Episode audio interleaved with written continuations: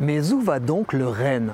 Depuis le Paléolithique supérieur, nommé aussi l'âge du renne, tant il pullulait, ce ruminant de la famille des cervidés, reconnaissable à ses bois aplatis dentelés, a migré vers les zones restées froides de l'hémisphère nord.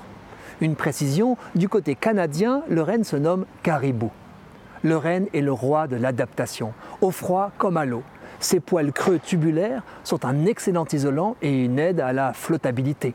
Pour ces migrations de plusieurs milliers de kilomètres, jusqu'à 100 000 têtes traversent fleuves et bras de mer.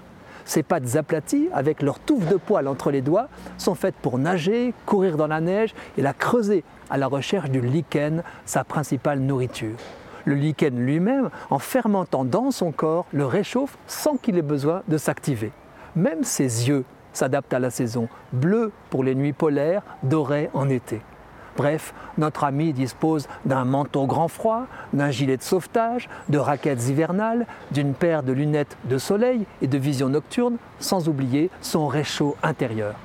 Et comme il n'a pas d'horloge circadienne, il se moque du cycle jour-nuit. Je n'ai jamais cru au Père Noël, mais je comprends qu'il ait choisi cet animal pour sa course nocturne annuelle. Le renne sème ses prédateurs avec des pointes à 70 km/h. Il faut qu'il soit malade pour se laisser attraper par un loup ou un ours. Plus adaptable que le mammouth et le rhinocéros laineux qu'il a côtoyé pendant la préhistoire, il leur a survécu.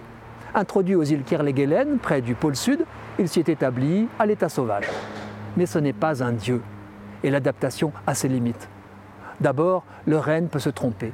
L'idéalisation de la nature nous fait endosser tout accident subi par les bêtes, mais on déplore d'incroyables maladresses collectives.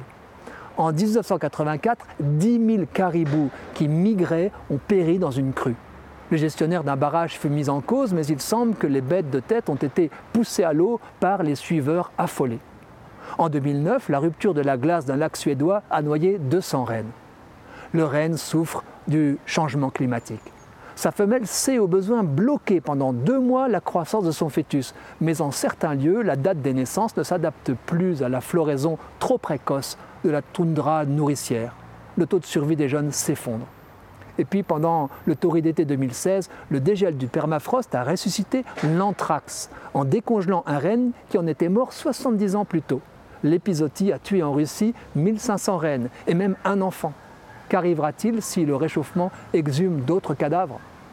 Domestiqué de longue date en Eurasie, le renne sert à tout monture et bête de somme, viande, vêtements, outils, abris. Mais savez-vous que les Lapons de Norvège payent encore la catastrophe de Tchernobyl? À 2000 km de sa source, le nuage radioactif a contaminé lichen et champignons. 30 ans plus tard, la viande de renne reste radioactive au-delà des limites posées par l'Union européenne. Toute la culture de ce peuple d'éleveurs nomades est en danger. Soyons lucides, ni le renne ni l'homme ne peuvent s'adapter à l'infini.